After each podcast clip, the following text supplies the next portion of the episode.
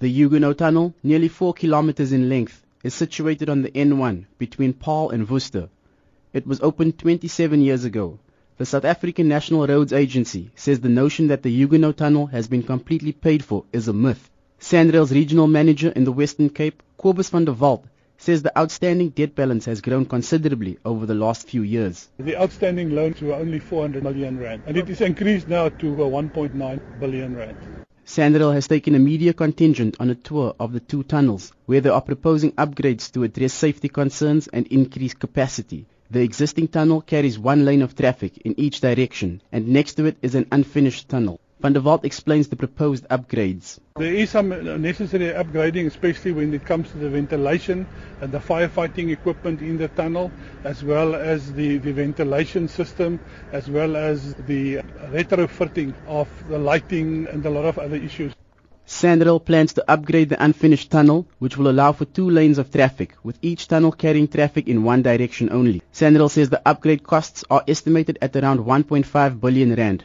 Van der Walt says, however, they will not be able to start with any upgrades until the High Court has ruled in the legal dispute between SANRAL and the City of Cape Town.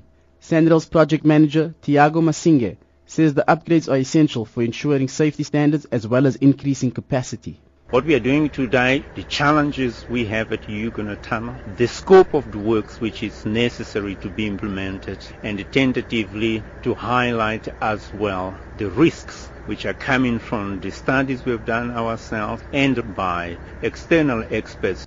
The SANRAL board's resolution to declare the N1 and N2 in the Western Cape toll roads was published in the Government Gazette in September 2008. The city's application to review and set aside the Winelands toll project was heard last month in the Cape Town High Court. Mayoral Committee Member for Transport, Brett Heron, says the city had the right to challenge the decision. It is inappropriate for SANRAL to be saying that because the city is challenging the way they took their decisions, that this is the cause for them to be in debt. With regards to the Huguenot Toll Plaza, but before we started the court action, we followed all the process of trying to engage them.